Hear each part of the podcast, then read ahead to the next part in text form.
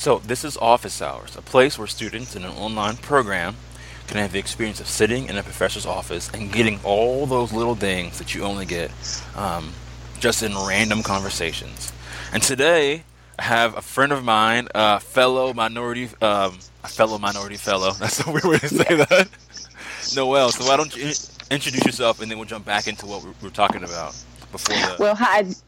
Okay, hi there. I'm Noelle Chappelle Zamudio, and um, I live in the uh, outskirts of Cleveland, Ohio. Born and raised, what you know, represent.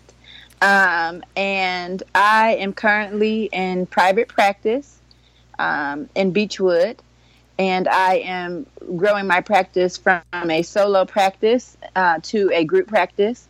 Um, at this point, I have actually three people who um, who build under me.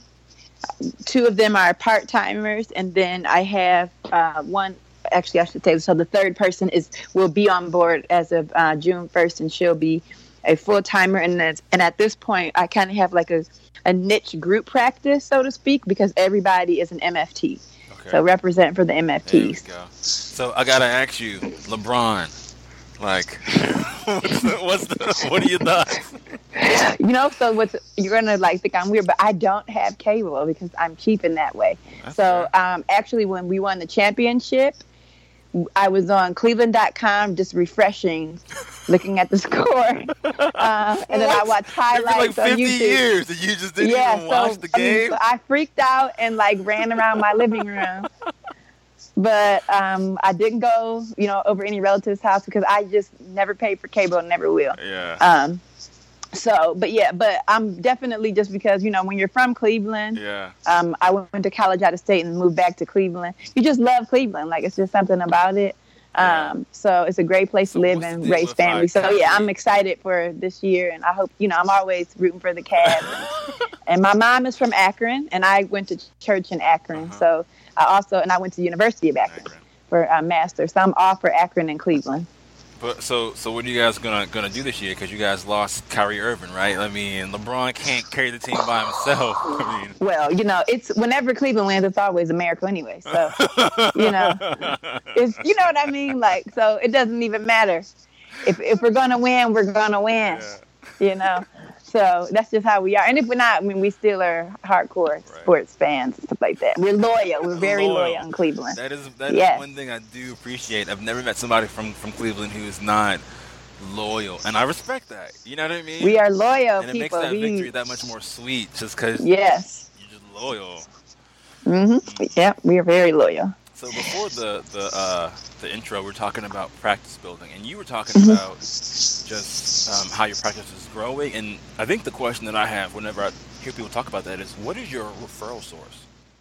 Oh, okay. So, um, so I have, I guess you could say, three primary referral sources. So, um, the first one that I had and still use is Psychology Today.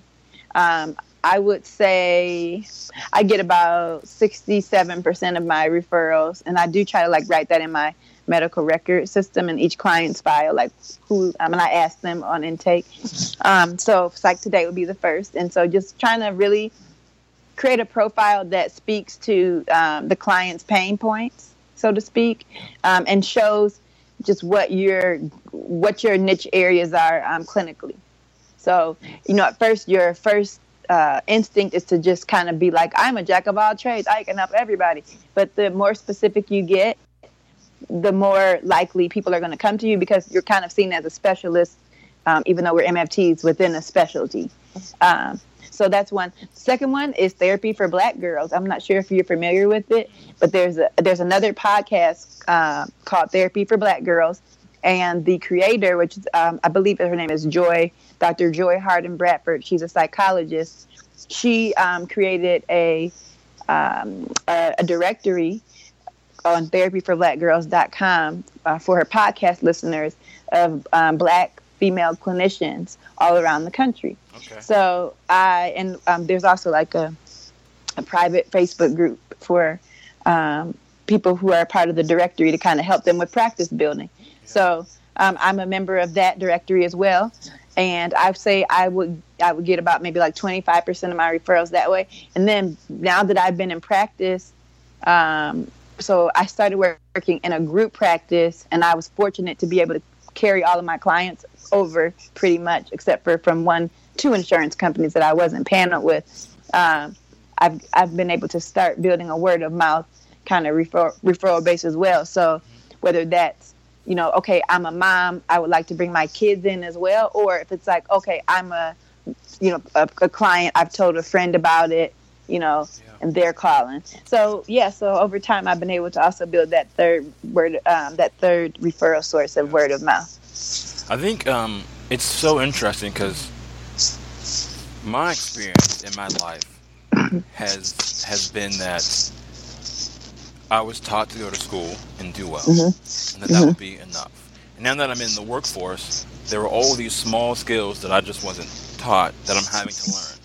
Right. And one of the things that is a reoccurring pattern seems to be people like you. They get on at a group practice, right? Mm-hmm. And they get paneled on insurance. Mm-hmm and then they build up their name, whether it's with clients or with um, um, like other providers, not other providers, other the community kind of in the community, mm-hmm. right? And then they mm-hmm. hop off of that, mm-hmm. and they go on their own, and they continue to see private uh, insurance people, and, and and they do things like Psychology Today, and whatever other network that they're in, like Therapy for Black Girls, and mm-hmm. then after that's been going on for a few years, many people choose at that point to go into private pay, right? Mm-hmm. Where they might have a reduced client load, but they'll up mm-hmm. their rate. So they might go from like 120 to like 180 or whatever, and they'll see. Yeah, that's not my plan. That's not your plan. Okay, I mean that's that's yeah. that's that's fine, and I'm not saying it has to be that mm-hmm. way, but in order to, yeah. but I think what I was taught was you come out, you get licensed, and you can jump straight into doing that, which isn't which is, isn't right. true. You have to build well, up to that level. Right. And so I would say for me, so just by the by, so because I'm very passionate about serving, um, you know, ethnic minorities right. and, and underserved populations. So I will always accept uh, Medicaid managed care. I will always accept commercial insurance. Um, and I'm not necessarily looking to make my money off of um, you know private private pay clients. That's never been my goal. I know a lot of people when you're looking at a lot of coaches and things like that, that's what they're kind of saying is the ultimate goal is to be a private pay practice. For me, that's not because that's just not the population that I'm interested in serving necessarily. So you know the people who are like. I mean, for your uh, mic. I said, watch out oh, I'm for sorry. Your, mic. You I'm were, not speaking were, into the mic. You were hitting it. Oh, I'm sorry. Yeah. I talk with my hands a lot. so, um, so I'm probably like hitting my chest. Um, so, uh, but for me, I would say because I just have my niche population. So, and, and I know that insurance and Medicaid managed care is just part of it.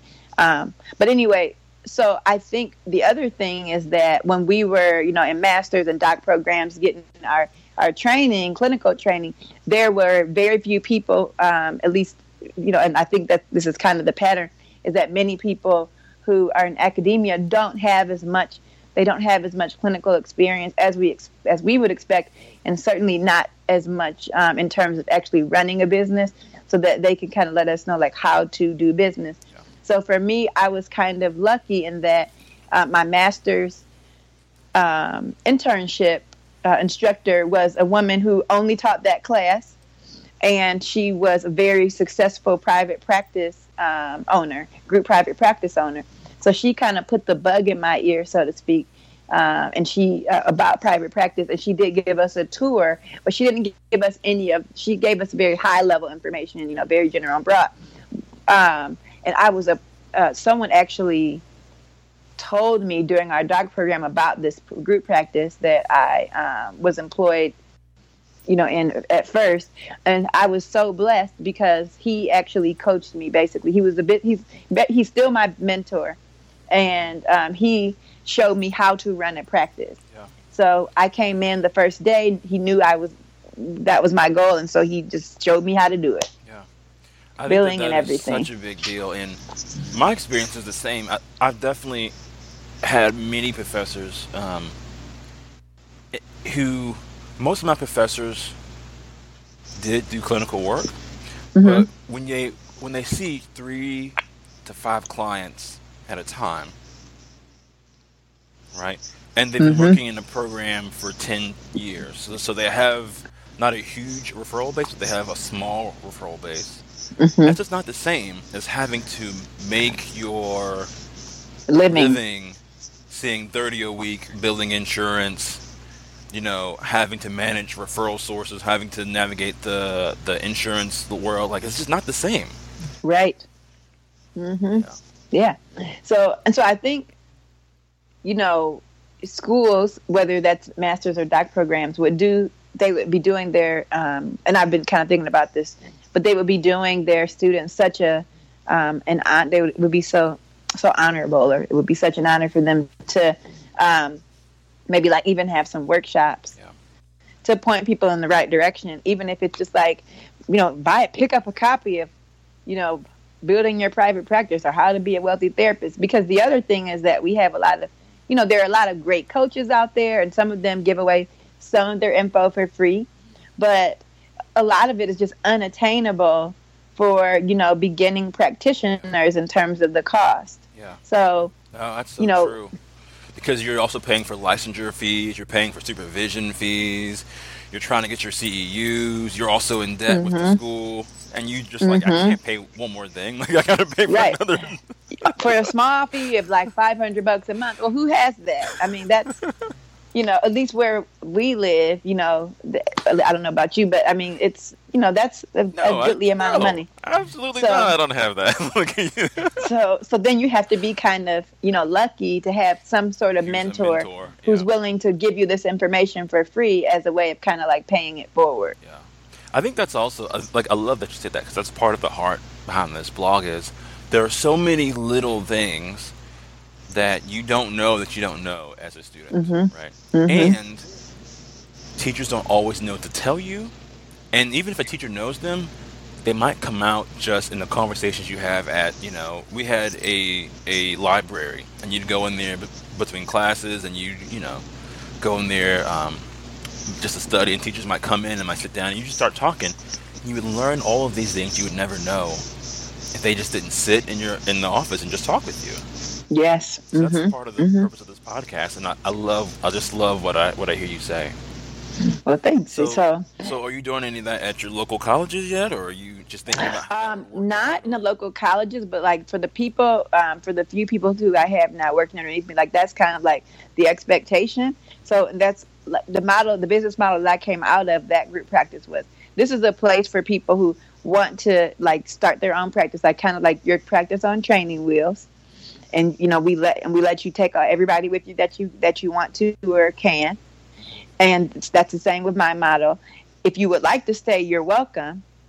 But we're not holding on to people if that makes sense. So, so and we're that sounds so evolved. I i i have never heard granted my experience is limited right? But i have not that's not that's not the norm. Like how did do you know how your mentor fell into that mindset? Like how did he the kind of person where he was like, I'm gonna be a practice that grows other practices? Because that's, I mean, that's high level. That's someone. I, I think know. some of it comes from like his morals or spiritual beliefs. Yeah. To be honest, um, so he was a um, he's like heavily involved in like his church, um, and he, you know, his practice is kind of like it serves everybody, but for people who want to you know integrate like spirituality into their practice into the counseling he's open to that. Yeah. so i think some of it comes really out of his um, you know out of his just personal kind of values. So um, he yeah so and so for me i try to i like that because i think that was like i really wouldn't have left it if it wasn't for the fact because he was not trying to hold on to people like there was really like this was the boundary in terms of money, which was actually very fair and generous. He was very generous. Um, but I needed more, you know. So that's the only reason why I said, okay, it's time for me to get ready to to go. And he actually helped me to like find a place. Yeah. So, um, wow. so, you know, wow. yeah. So I want to be that pl- that kind of. I just saw how great it was for me, so I wanted to continue that because that was just a wonderful place to work and that's the kind of place I want to have you know for, for the clinicians under me I want to be that sort of experience for them for those who want to you know build their own practice because I think the belief is that there's more than enough to go around for everyone. So you don't have to, you know, that worry. so rare, though. But Every- there is. I mean, look look at this. scarcity mindset, but Well, because here's the and here's the the common sense truth. When people see, especially like when people when you start to build your niche and all that, when people call, they want you. They don't want necessarily like anybody else. If you ferry them off to like one of your somebody else, you know, and they kind of go to them. Hopefully, there's a connection. But most people in this field, they're coming to you because they like your profile or your video, you know. So, and and then there are people who are going to like, you know, your Jordan stuff, you know, over Noelle's. So there's more than enough. Everybody needs counseling. There's more than enough, you know, to go around. So I think like if you trust in that flow, that if you have an open hand, things can flow into that hand and things flow out of it. But if it's closed, it's hard to flow in and it's hard to flow out. man, this is weird because like you're speaking directly to me right now, and I've actually used that same exact metaphor in the past, which I know we haven't talked about. I know Uh, we haven't talked in like over a year, about- or maybe two by now. I think, yeah, I think, I think it has been two. Um, Mm-hmm.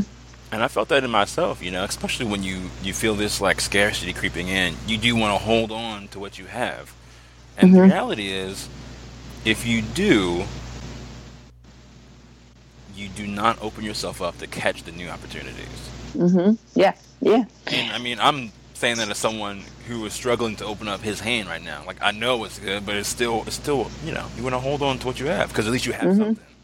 hmm Well, and can I say like so? When I first started out, I may have had my uh, I probably moved maybe about 15 client hours a week. So first, what I did was I did what he told me to do, which is what he does is because of the population, most people can't make it every week. It's just too much, you know.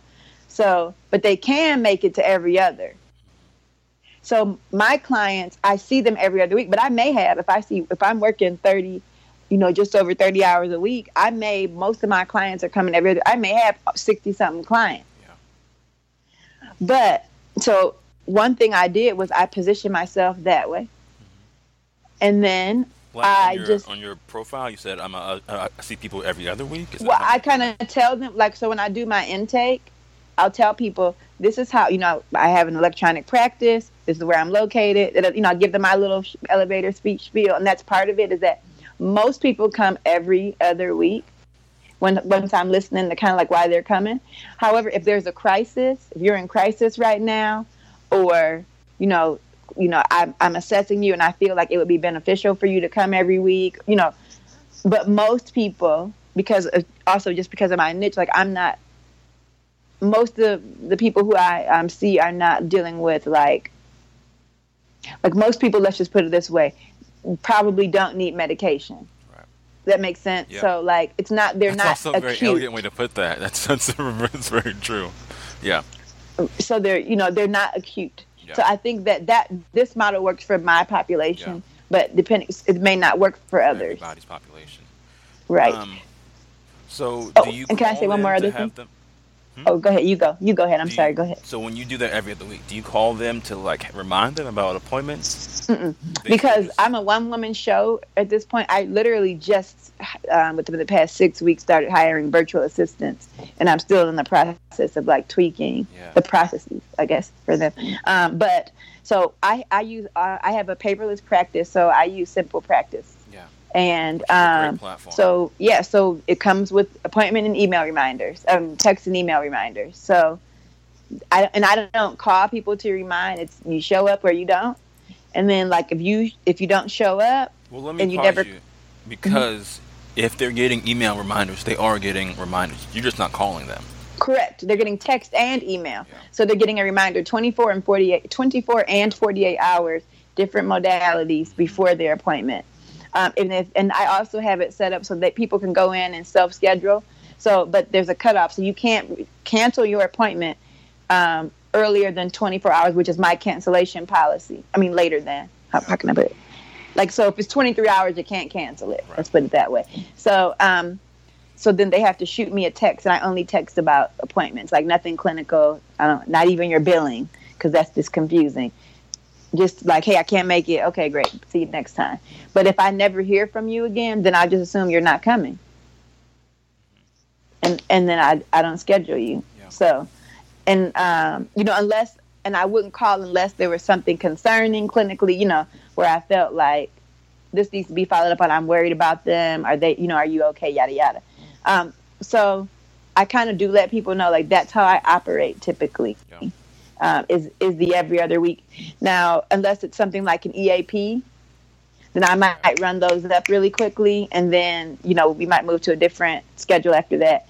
Um, so the other thing that I was going to say is that in terms of like going back to scarcity, so I used to get have a lot of anxiety about like, especially I would say last the first six months, I used to have a lot of anxiety about just like, oh my gosh, am I going to have enough clients? Like, what if, uh, what if this, what if that? Just kind of like catastrophizing, so to speak. Um, so what I decided to do was kind of like just do this mindful practice of, okay, every time I start having those anxious thoughts, I'm just going to redirect myself and just trust that things are going to flow. Yeah. Yeah, so that kind of became like a ritual for you of, okay, this is the sign that I need to recenter myself. Yes, and then after a while, like I was like, oh man, I have I don't even remember the last time I worried about that, you know. So now I'm like having these people calling. And now I'm worried about like the fact that I've got all these emails and calls coming in, I can't keep up. Yeah. You know, uh, so that's another thing now yeah. to like to practice mindfulness I about. That. I think that's something that is so needed. These rituals, and I mean, I'm a Christian, and there's so much that goes on with spirituality, yada yada yada. But one of the things that I that I know for sure is that these rituals that we have, they consistently reorient us, mm-hmm. and um, I think oftentimes we just forget to practice them. You mm-hmm. know what I mm-hmm. mean? And like they don't even have to necessarily have to be um, like there's a lot of flexibility in that, right? Right, right. Right. so, so like just to center yourself and say, all right, let me just take a second and just have faith right now that this is going yep. in the right place. Like that's that's yep. awesome. Yep. And so for me, like I did, I would also sometimes integrate, like I have, you know, the be anxious for nothing mm-hmm. verse. So like just kind of integrating that, you know, into it. Like that's part of like that's, and that's why I have to believe that things are going to work out, you know? So, um, yeah, so that's just kind of how I, I kind of did it. So, or I'm doing it. Goal with this, or do you even know? Or you're just riding the wave, or? Oh my gosh, it's deja vu. Um, uh, you just so had the same my, conversation. yeah, or just I feel like we had this conversation, but I know we didn't. I don't know, whatever. So, um, but my ultimate goal is to have multiple streams of income, and this is one of them. So I would say um, once I get my group practice off the ground, I will scale. I will scale probably down to 20 to 25 client contact hours a week. Um, so just like one, basically taking a day off, you know, starting to phase that out, or giving them, giving those clients to people I feel are good fits. Um, and you know, of course, focusing on the, you know, making sure the group practice is running smoothly. Um, there are some things that I would like to do uh, oh, and I need to graduate. So I haven't graduated. I don't know if you graduated or not. Oh um, yeah, I've been done. Oh, okay. Yeah, so I have not graduated. So I just finished writing my chapters one through three and turned it in Monday at like midnight. Oh wow! So, so you haven't yes, proposed yet either. I no, I basically took like after I did Wait, my comps. you must be so busy. like this is yeah. crazy. I had my baby. I had my baby, my second baby during uh, internship. And then I did my comps this summer. That was in the spring. I did comps in the summer. And after that, I kind of like worked and didn't really work on my stuff like I should have been. So I just kind of worked. And then I was like, okay, let me hurry up and get out of here. So I decided, like this past fall, like, okay, let me just hurry up and write this, get this stuff together. So my goal is to have the PhD by by December. So um, look, good luck, because that is which I. So my wife and I were expecting our first any day now. All and right. One of the things that we like talked about was like I cannot have a kid and be in the PhD program because I, I just know it's going to be so much work. And you hear stories of people who are ABD, which for doesn't mean years. anything, right? For like years. Right. Yep. Um, and if you do the math, like basically the week after I graduated is when she got pregnant, and it's just like, all right, yeah, but like yeah, because you can't. It is it's people will try to do everything at one time, but you actually end up putting something off. Right, right. So that's what I had to do. I had to just put off the writing. Yeah. So honestly, what I typically do is I just know I'm gonna have like a, a night with no sleep, and I I write like in um, chunks. So I'll just sit down and just write, write, write, write, write, write, write. Um, Let me ask you this, because you're so you're just so I, I just love this, and and um, remind me to send you. I just did an interview with Dr. Angela Bethia Walsh. Um, Okay. Who was just fire. She's out in Georgia. okay, Uh, African American does motivation. She's an African American psychologist. okay, She's just incredible, and she and her big thing is motivational interviewing. okay. She's got you know multiple streams of income, and she's working on. And I'll send you the the, the interview. Um, but who do you look up to as your mentors? Because like when I'm hearing you, you're talking about things, and you figured out how to, how to do certain things um, that I'm just now learning about when I listen to podcasts, when I read books, when I'm reading blogs. Um, so like, who are the people who, whether in person or virtually, kind of like showed you the path? Man, so um, first of all, I would say my mother. Yeah. so my mom is not. She actually, I didn't even know this till I was grown. That at one point my mother was a licensed social worker. Okay. Um, b- but it wasn't because she went to school for it. She was grandfathered in because she supervised social workers. Okay. So, um, but I would say just as a person, she's definitely my, my mentor, my cheerleader. So that's her. Um, business wise, um, when it comes to private practice, it would definitely be the guy I used to work for, whose name is Albert McIntosh. Um, um, he is, you know, I, am you know, I'm still working to obtain what's what he has going on. Um, and let's see, um, I would say I, I don't know her, um, but I definitely look up to how um, Joy Hart, Dr. Joy Harden Bradford of Therapy for Black Girls. I really, I love, I, um, I haven't had a chance to actually listen to the podcast because I just don't have time. But um, I like how she's like kind of branded herself unapologetically. Um, you know, she has the Facebook group, she's got the podcast, she's got this directory, which I think is an awesome idea. Um, and I did like kind of do some messages back and forth with her, but her, um, I would say, uh, from a social justice justice perspective, there's a guy who I look up to. I've had conversation, but not, but only two, and I actually paid him for it. So, um, that's Mark Charles. I don't know if you've ever heard of him. He is a um, like a social justice pioneer. Um, he's a Navajo man. He lives in D.C. and he talks a lot about um, the doctrine of discovery, and he talks about his um, perpetrator-induced tra- um, tra- trauma syndrome, which I kind of you, you know look at it from a systems perspective in my dissertation. Um, well, who else? I, I, don't know, I, I guess those are the people that come to my mind right now in terms of like people who I kind of look up to as models, and like I kind of like piece together, you know, if that Yeah. makes sense. No, I think that's the way that we all do it. I think, or I speak for myself. That's the way that I'm having to to do it. You know, especially because I mm-hmm. feel like there's not, there is some stuff for therapy, but there's not like a tremendous amount.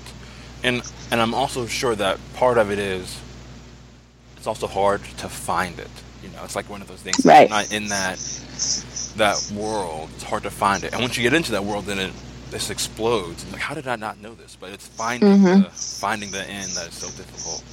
hmm Yeah, and I think like a uh, not necessarily a mentor, but like a book that I think was a, a oh a good blueprint, I guess you could say, would be um, what's it called How to Be a Wealthy Therapist by Casey Truffo, like though that series and clinician and CEO.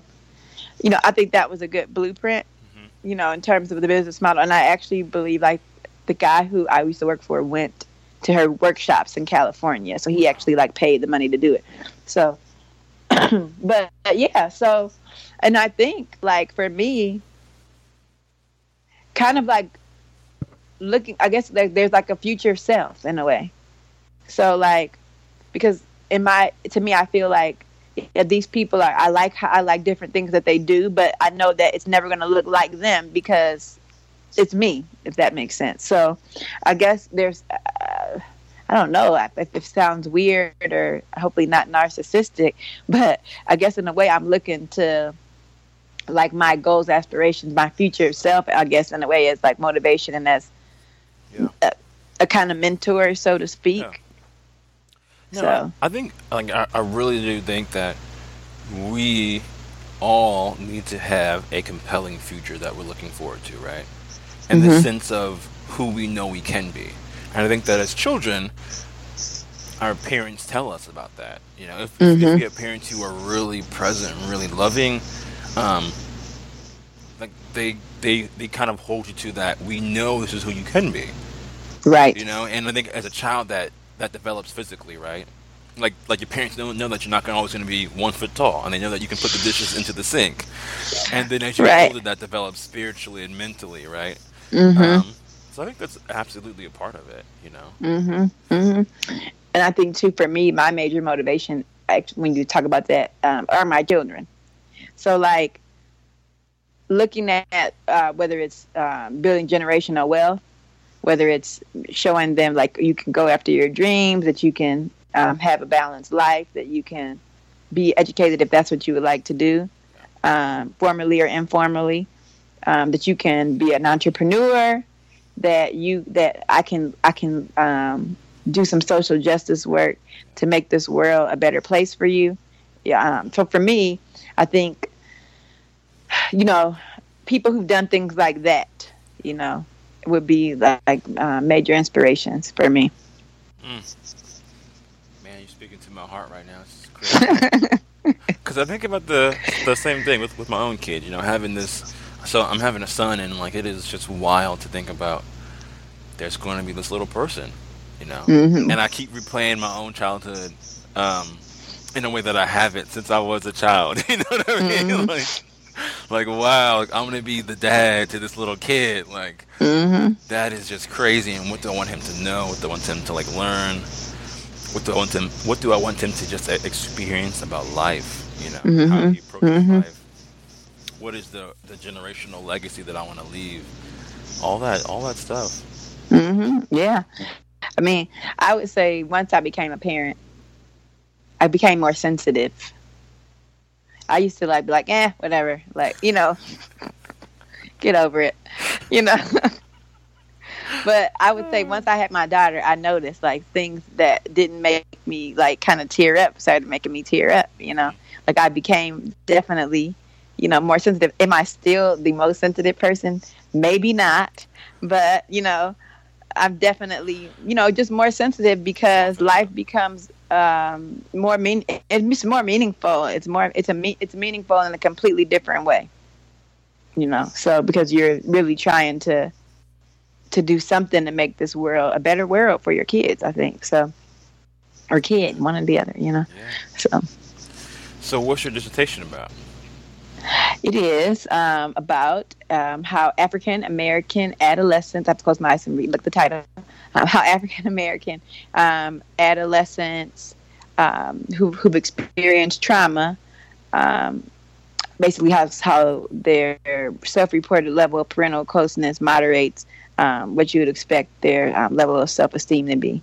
So basically, we know like there's you know some sort of direct relationship between uh, tra- experiencing trauma and self-esteem because that's one of the five areas um, that that are affected by trauma according to cognitive processing um, therapy theory and, and other th- therapy theories kind of you know allude to it as well um, but you know i'm hoping that parental you know closeness will, will moderate what you would expect in terms of um, you know lowering self-esteem we yeah, would hope that it would kind of buffer from that happening. Yeah. yeah. So what kind so, of um like what kind of model you're gonna run? That sounds like almost like an SEM sort of deal. I could, but you know what? I'm keeping it really easy, and I'm just doing high, hierarchical linear regression. Okay. So just multiple ones. Yeah. So and then I'm controlling for um, socioeconomic status, and I'm controlling for single parent household status as well. Okay. So, um, but I mean, we could, you know, do more complicated analyses, but I, a good dissertation is a done one. So I'm just keeping it very simple. Something that if something happens, I can just download SPSS for 65 bucks and rerun this data at a moment's notice and not have to wonder, like, what am I looking at, you know? um, so, oh I, I, you know, I may, though, do some more complicated things with it later on down the line because um, I, I love using pre existing data because yeah. obviously it's easy. this is so much better. Um, so, are you going to use the ACE questionnaire with that at all? No, actually, I'm not using ACE questionnaire with that. So, um, so that's okay. So, I do want to use that in subsequent studies, but I'm just using National Longitudinal Survey of these 79 children and young adults. Okay. Um, that's just publicly, um, publicly, a publicly accessible secondary data set that they collect every even year, and they've been doing it since uh, 19, let me think, 1986. I don't know. Can't, can't don't make me lie. I can't remember, but they've been doing it for a really long time. So, um, yes, I'll just be using that. But I am interested in, um, so I'm collecting data in my practice. So everybody takes ACEs. So just trying to think about, uh, I don't know what I'm going to like. I'm, I'm probably going to need to add another, I don't know, to add another um, questionnaire to kind of correlate it to or whatever, make it interesting. But I definitely want to look at like what I would call developmental, you know, trauma um, and complex trauma yeah. because I feel um, even with people who've not experienced acute traumas, you know, that would qualify you for PTSD, um, just that it really it really affects like what kind of partner you're choosing and the relationships that you get in. So not just with the couples, but even with individuals that come in. Um, I see a lot of women, and you know, we're, there are a lot of themes, I should say, that I kind of notice in terms of like maybe not finding a partner who is, um, you know, compatible or who is uh, maybe like treating them with dignity and respect yeah. and things like that. So for students they probably don't know what the ACE is. Can you talk a little bit about what it stands for and then what it is and how it was developed? Well, do my best. Um, so, Adverse Childhood Experiences Scale, um, and it basically um, it measures uh, ten different. Hold on, actually, I printed it. We're going to talk about it. Um, so it measures about ten different things. Um, so basically like did you experience verbal abuse or were you afraid of being physically abused? Um, did you uh, were you basically like ever ever sexually abused by someone much older than you? Um, things like that. So basically it's just there are just 10 questions um, and um, it's just they're all correlated to negative most of the studies have been correlated to like negative health outcomes. So yeah yeah so so things like maybe like diabetes um, like high blood pressure yeah, all kinds of just mostly med how can we put it, like medic medically um, in the traditional way negative health health outcomes.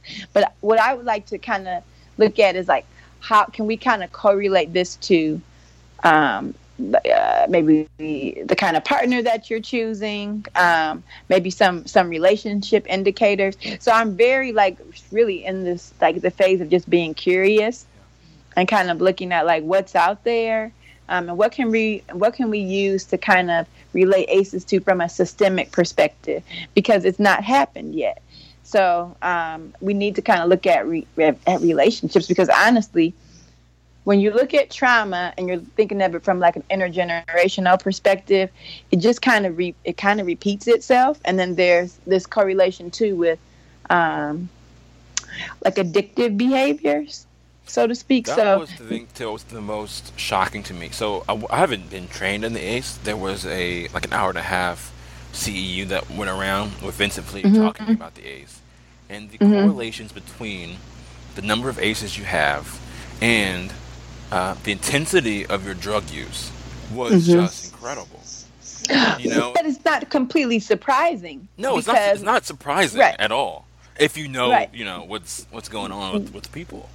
Mm-hmm. But yeah, and was, that we know that addiction and trauma are highly, just highly correlated. And and um, when I worked, we had to do our internship at um, St. Thomas, Summa St. Thomas. Uh, well, but anyway, it was adult behavioral inpatient, and um, they were starting to use ACEs on every person that got admitted. Yeah. And I think they said like nine out of 10 people who were admitted had like pretty, you know, yeah. high ACEs scores.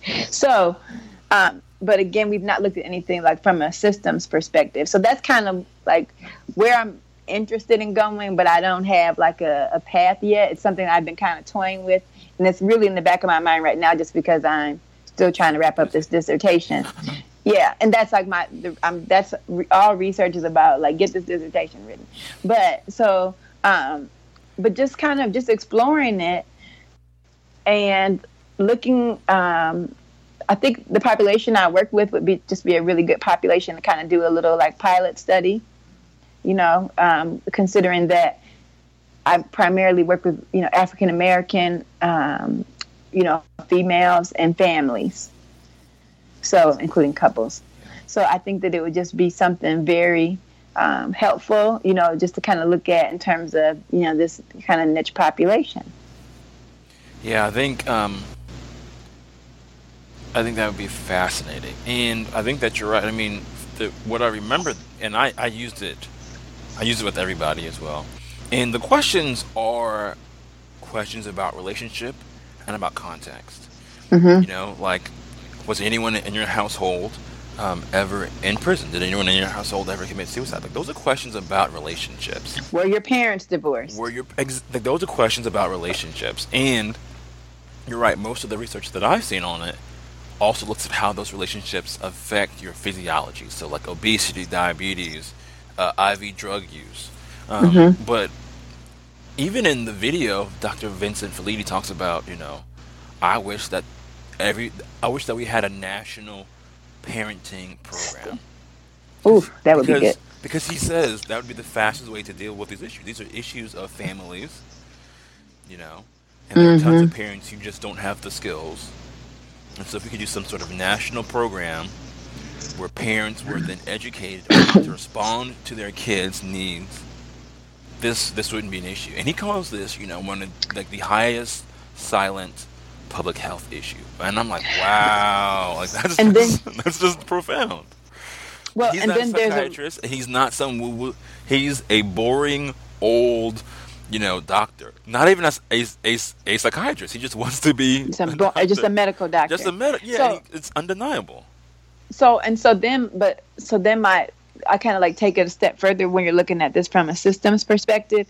So um, and I'm just kind of kind of go back, I guess, in a way to my dissertation is when, when we're looking at trauma.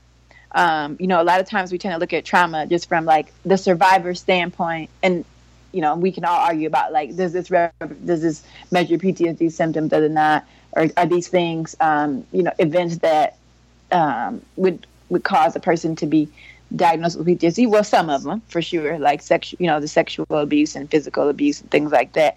Um, but anyway, but the, the whole point of just looking at it just from a trauma informed perspective. We look at individuals' ex- experiences with trauma um, but when you like take it up a notch to like maybe the community level of the of the system, and we're looking at um, we you know we all hear the historical trauma kind of thrown out there and people you know talking about that, but really um, and, and we don't look at kind of how how does historical trauma impact your health, for instance no one's measuring that because it really it doesn't matter whether the trauma is introduced at the individual or the family or the community level, it's still going to impact people. And it's not just going to impact the, the survivor, whether that's an individual or the survivor family or the survivor group, but it impacts, um, you know, even perpetrator groups. And so I think, you know, it's not just, I think the, the answer is even more um, broad. Like, I think that parenting classes is part of it but I think it's like time for this, the nation in general, to recognize that everybody is traumatized. Everybody. So not just, you know, like not not just people who've experienced acute traumas, you know, growing up, yeah.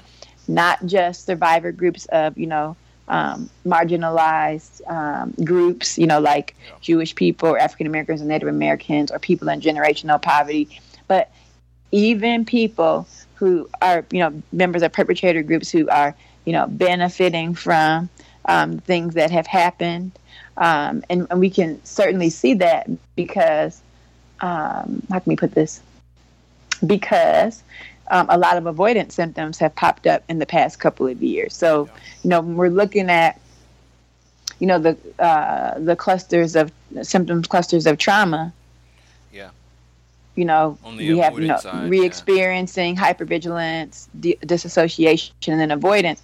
Dissociation, I mean, sorry, but avoidance pops up a lot in terms of minimizing and denial, yeah.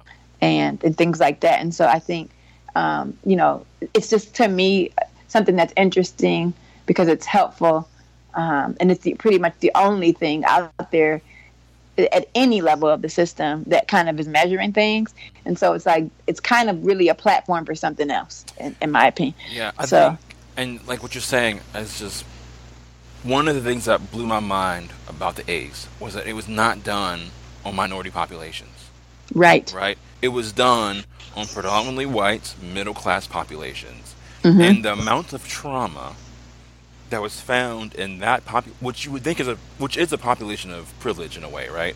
Right. Like, was was incredible. It was just mm-hmm. incredible. Mm-hmm. And the thing that was crazy to me was, so he he initially did his research with obesity, or people who were morbidly obese and like had health issues due to their obesity. And when he presents this information, the medical oh. community immediately says, "No, can't happen. They're all lying. Nope." Right, which is a complete avoidance, right? Of, right. Of what of what the, of what is happening in their own communities. Right. And mm. and I just think, wow. I just think, wow. Like, yeah. And to me, that's been, you know, hacking into people's lives. Being a therapist. One of the things that's been so eye opening is that these people are also traumatized. Mm-hmm. And I, like, I, I remember being a kid, and there was this myth that there are these people who are out there who are mean to you because you're black, but they're mm-hmm. nice to people in their own group. And I no longer believe that. The people that I have met, they are mean to people in their own families. They are mean well, how, I mean, Yeah, you can't compartmentalize that. And but the thing that's crazy to me is like I, I, people think that you can. I I had a buddy once. He was like, "Well, what about the Nazi prison, you know guard who goes home and is a loving dad?" And after working with people, that's a big assumption. that doesn't happen. Right. That's that a large, a big assumption to me. The people right. these Nazi prisoners, they go home and they beat their wives because they right. they can't function because they're also traumatized because they were you know immense poverty after World War One. Like it just doesn't mm-hmm. happen. Mm-hmm. Not that what they did is okay at all but it, but it's not just directed toward right yeah right. it's yeah. not just it's just not directed it just you happen to just you know other people may happen to be easy target right but people who you know are perpetrators are just perpetrators i mean it's you know and that's just it's not compartmentalized so yeah. uh, and i think though that you know even when we're looking at and i guess like when you take what's my master plan part of my master plan is to you know, even world behind peace. the scenes. I'm sorry. World world peace. Yes. Yeah. Social justice, though I like to call it that because I think it sounds more reasonable. Um, so that's part of my master plan, though, is to is to um, you know kind of contribute in a way to like you know if you if you look at things from a, the perspective of like someone is traumatized it makes the it, it's it's a little bit more palatable and it makes you're actually more empathetic. Yeah. you know and it's also part of externalize externalizing the problem. Yeah. So like you know it's not the person who's the problem it's the problem that's the problem. Right. The problem i love saying that. It's not the person yeah, who's the problem true. it's the problem that's it's the, the problem. problem. that's the problem. Oh that's man. Right? That is and i mean and even from a and even from a you know if you want to get spiritual right it's you know kind of along that the old adage of love the love the sin wait love the sinner hate the sin. So which is the same thing. It's the sin is the problem not the sinner. Yeah. Mm. so if so if we can you know kind of look at things from that way that perspective it's less triggering. It's we're we're better able to um, not re-experience trauma ourselves and we can better soothe ourselves and deal with this issue because this has got to be dealt with. Yeah, I think you're right. I think you're right. And uh, I mean, one of the things that I've come to believe is that America was born out of trauma. Absolutely. And we, it is obvious to see that with black people, and it's obvious to see that with like native people, but but not for perpetrator groups. And I think, but like I started thinking about it, and I'm like, you had to be desperate to leave everything you knew, right? For it had to be pretty bad. Maybe the possibility of something in this new place, and then you get to this place, and you land on Plymouth Rock, which I assume is like you know, gravelly, mm-hmm. right? It's rocky. It's not good soil, and you say, "I'm not gonna leave. I'm gonna stay in this one spot and do whatever it takes to survive." When the people who've been mm-hmm. here for thousands and thousands of years ago, no, like we move around because you know that's the best way to like live in this land right now, right? Right. like we right. don't just stay in one place, but you go, no, like this is mine, and I'm never gonna let go. Mm-hmm. It had to be pretty miserable where you came from. To, to deal with this, to, yeah. That, that that that was a better alternative, and that gets passed down generation to generation, and you get that scarcity mindset, and you go, I have this, I'm never gonna let it go, mm-hmm. which means that anyone else who tries to take it from me, or who has a claim to this, or you know, no, like, and I'm gonna make sure that this that I have as much as I possibly can.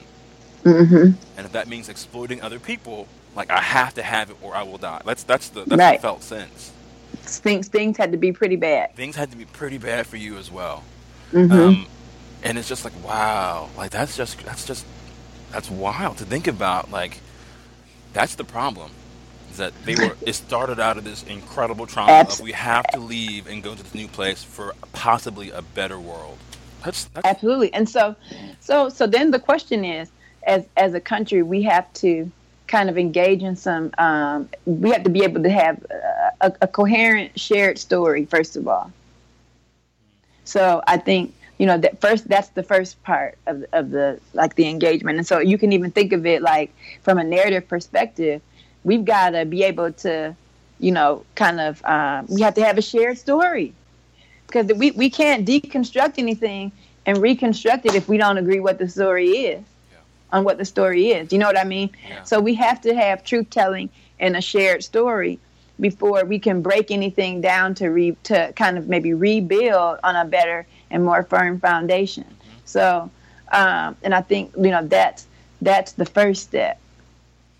And it's, and it's part of that, that first you... step is recognizing that everybody is tra- has has is traumatized as as as groups yeah. If that makes sense. Okay, think, I'm sorry. Go ahead. I get real passionate about this. I okay. think. I mean, you're speaking my like love language right now. Like I'm just like this is because whenever I remember I had a lady over um, after church one day, and we were you know older white lady. And we were talking, and she starts telling me about where she grew up and how her family worked in factories mm-hmm. and how um, it was known that anybody who went to work for the factory was going to die because the needles that they use produce these shavings and you're in the factory breathing in these shavings all day long mm. and so it would shred your lungs right mm. and then you think about people like in you know coal country right think, like oh, appalachia whoever's going to go into these coal mines is going to be breathing in this smoke mm. and it's just mm-hmm. like you don't even think about how these other groups are you that is that is horrible. It is. Yeah, you turn mm-hmm. 18 and you know I got maybe 10, 15 years left, and this is what the rest of my life until my body physically breaks down. Like, mm-hmm. how how can your whole world not be terror, which is that complex trauma that just lurks in the background? Mm-hmm. Mm-hmm. Um, and so, like, yeah, like that's a problem, and that's that's where we that's where a part of this country came from. So we are all traumatized, right? and we're all trying to heal from that. Right, yeah. right, right. And so and we, and so we and I think that's like also too why. You know, I don't. I never want to say, um, you know, that things are, you know, just white people are just, you know, I mean, you know, or just black people or that white people or European Americans are per, are are perpetrators, and it's just perpetrator groups because it doesn't necessarily have to be. You know, um, necessarily, it's, you know, how can we put it? Tied to an, an ethnicity. It's just a pattern. Right. Right. Right. And so I think though it's just like we we've got to come to some kind of shared story and a shared truth. So we've got to be able to do some truth telling first of all. Um, you know, because if if everybody is in denial, which is the avoidance symptom about what the truth really is, you know, and the truth to the best of every, you know, to to the best of everyone's ability, you know, we've got to do it. Yeah. And I, it's, I think what you're saying hits me as well because you can see it on a societal level, and I see it when I talk to people because because their immediate reaction is, well, you don't know what my family went through, and they tell these stories, right? And you also see it on an on an individual level. Right. And I can't tell you how many kids that I have known who have been reenactors mm-hmm. on other siblings or on younger kids. Mm-hmm. And I think because they're so young, they're 13, 14, you know what I mean, 15, 16, that I have this real empathy for them because mm-hmm. I know what happened to them. Right. And it makes sense. Yeah, um, yeah. And I just wish that, like you're saying, like that we had that on a larger sort of scale of yeah, people reenacted their own trauma on other people because they were mm-hmm. traumatized. Mm-hmm. Or they, the or the, per, the problem is the problem. Right, and the other thing is, I think too, like sometimes people are not reenactors or, per, or they don't become perpetrators. But when we think about roles, we think of, you know, there are, um, you know, survivors. There's perpetrators. There are there are enablers, and then there are, and I'm going to use the word like heroes, but that's not quite um, the word I want, but that's what's coming to mind right now. But like advocates, I guess you could say, or people who speak up about it. Does that make sense? Um, right. So, so you know, these are the, the the roles that people have, and so sometimes it's not that they're necessarily growing up to perpetrate, but maybe it's that um, you know, whether whether it's an individual or a group or a family, maybe they're just growing up watching and being silent about it, and so therefore being enablers. Yeah, I think. So you're. I was having a conversation. I just got off of work, and I and I work in Louisiana, predominantly mm-hmm. with uh, elderly white people. Okay. Right, and I had a lot of fear going into the work, and I was talking to one of my coworkers today, and I was like, and she's uh, an African American lady, and I was like, "Can you help me understand something?" Because I am rarely mistreated by people here. Like, like, like, how is it that every day people aren't just cursing me out of my name? And these people who grew up in the 20s and the 30s, right? And she's like, you know, I have had the same experience. And when I first came over here, I was terrified. I was like, me too. yeah, when you said you lived in, I was like, oh, Louisiana. Yeah, right. Um, and I was like, you know, I've I've had I I remember very clearly I had a client curse me out. You saw me, you did. Never said anything racial. The lady was out of her mind too, right? So she was mad at everybody. So if she was going to mm-hmm. say something off the wall, it was you know, she was like, "You're gonna go to hell. You're not helping me out." And what I'm coming to now, and I don't I don't feel fully confident in this, but is I think that we have a lot. I think that we have a small number of people who are perpetrators. Mm-hmm. And we have a lot and a lot of enablers. enablers. Yep, yep, I agree. I agree. Um, I agree. I think that the people who are perpetrators, and I think this is in any field. I mean, I, I had to read about this in my dissertation studying binge drinking. Is that the people mm-hmm. who get all the attention are the ones who are binge drinking constantly and are the constant chronic problems. Mm-hmm. And that shapes the perception of campus. But if you actually study people who are drinking, it's a minority of students who are binge drinking in a way that is problem that is problematic. Okay. But they aren't the ones mm-hmm. who set the narrative, right? Because they're not mm-hmm. the ones who mm-hmm. are up on stage, they're not the ones who you see passed out. They're not the ones. And the more that I just talk to people and live life, and talk to people who I would have never talked to if I wasn't a therapist, the more mm-hmm. that I'm like, we have a small number of perpetrators, but a and a large of number of enablers. Yeah. And and so, but here's like kind of like I think where the problem lies is that when when you ask someone to not be an enabler, there can be a lot of re- because of avoidance. Okay, because everybody's traumatized. There can be a lot of resistance and even violent resistant. Yeah. Resistant. I mean, I, and by violent, I don't mean like physically violent, but like pretty strong, extreme, emotional. Yes.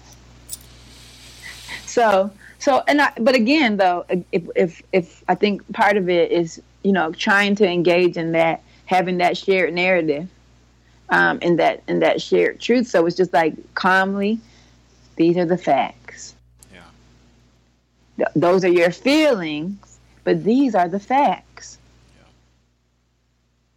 You know, and you know, and and teaching people how to like when you know notice that you're triggered, and then notice how to soothe, and then know how to soothe yourself, so that you know your your your uh, the thinking part of your brain in the front can turn back on, and then you can deal with the facts.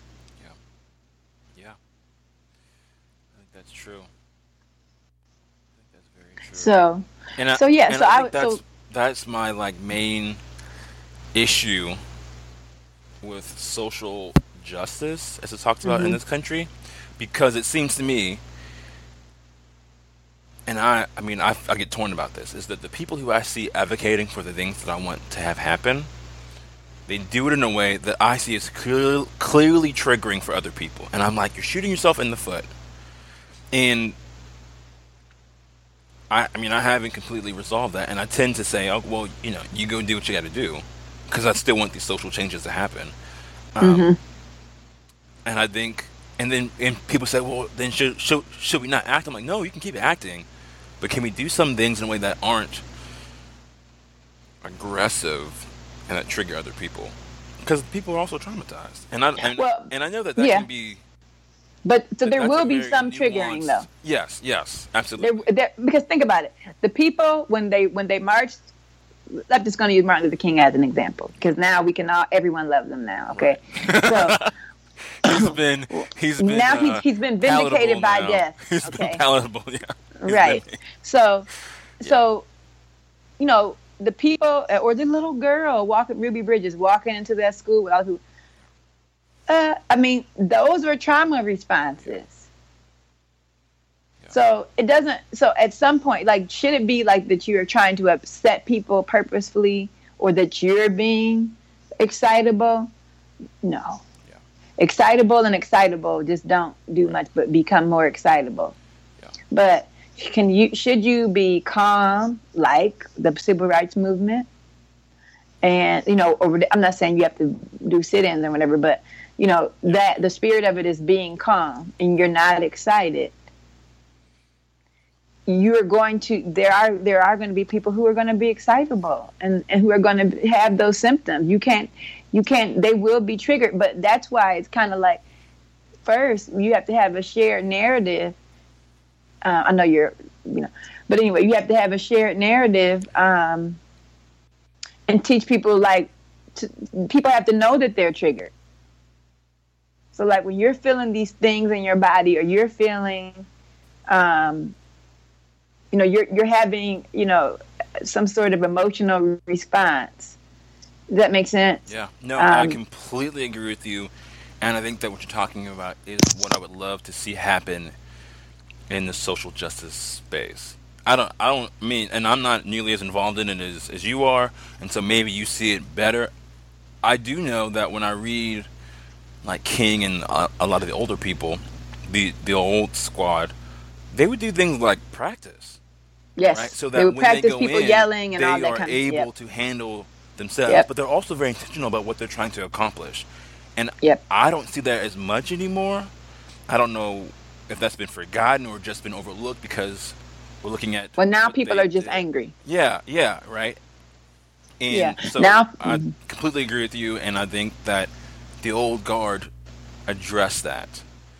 And I don't think that's happening as much now. now no there it's not because it, it isn't that's just the darn truth um but i also think that at this point you know and i one of my friends actually says this a lot um kevin may i'll shout him out if he ever listens to this but anyway he always says like martin luther king brought us to like we were in the we were in the negatives and he, he brought us to like having a balance maybe like a balanced checkbook but we're still not we ain't rich and we don't have any money you know, and, and I mean this by the country, just in general. So like civil rights was like bringing you to like to zero. So I think that with the way this looks is more of a of a policy change there's maybe more of some law, not some law, but also probably um, by policy, it's going to have to be something like what some of the other countries have done in terms of um, like reconciliation and truth telling committees, but maybe done even better. Yeah. Yeah. And like, and this, and and like, this is part of our history. Um, you know, this maybe w- w- is what the Constitution needs to look at, look look like. Like maybe there needs to be some changes, like something. You know, even in some of the wording, like yeah. taking out merciless savages, things like that. Well, look, I gotta start wrapping this down, but I always want to ask people, um, what do you feel like is on the horizon in terms of like therapy? What do you feel like mm-hmm. is going to be something people need to be looking at? Um, whether that's a, a, a, modality, a theory, mm-hmm. a practice, whatever. Mm-hmm. So I definitely think like people are becoming um, more. I guess we're kind of tying this all in. What we're talking about is like a people becoming more trauma informed uh, in, in terms of therapy because really like we were kind of talking about everybody's traumatized so like it's to me to me it's always amazing when i talk to therapists who really have no idea about like how to deal or treat with trauma or even to recognize that somebody is maybe um, uh, uh, how can i put it like uh, manifesting traumatic symptoms or trauma symptoms so i think that's one thing um, and i think the other is like for as systems thinkers, like taking systems outside of the therapy room, which is kind of what I what I've been kind of talking with you about. Is like how can we apply this training and this systems thinking to broader systems outside of just like the family, the couple, or the individual. If you want to look at that person as a as a system in and of itself. Um, and then I think um, the C would be culturally competent care. So I think like when we are talking about like the ACEs and how for instance, just kind of norming it or um, conducting more pilot studies on um, various populations, or when we're looking at structural family therapy or uh, contextual or whatever, you know, just kind of people I think are going to um, kind of start building like evidence-based practice up, I guess, in terms of, um, of, of, of inventory, in terms of theory. I know that's what I'm doing. So, and I think the other people are interested in doing it as well because um, we are because more people because because the face of, of, of, therapists are looking different. So you know than they were when all this stuff first came out, and so people have their beloved populations that they want to help and they want to make sure that they're doing best practice when it comes to them. So, you know, it's only right that we make sure that we're uh, making any modifications that we need to make. Mm, I love it. I love it. Thank you so much for uh, talk with me. It's been way too long.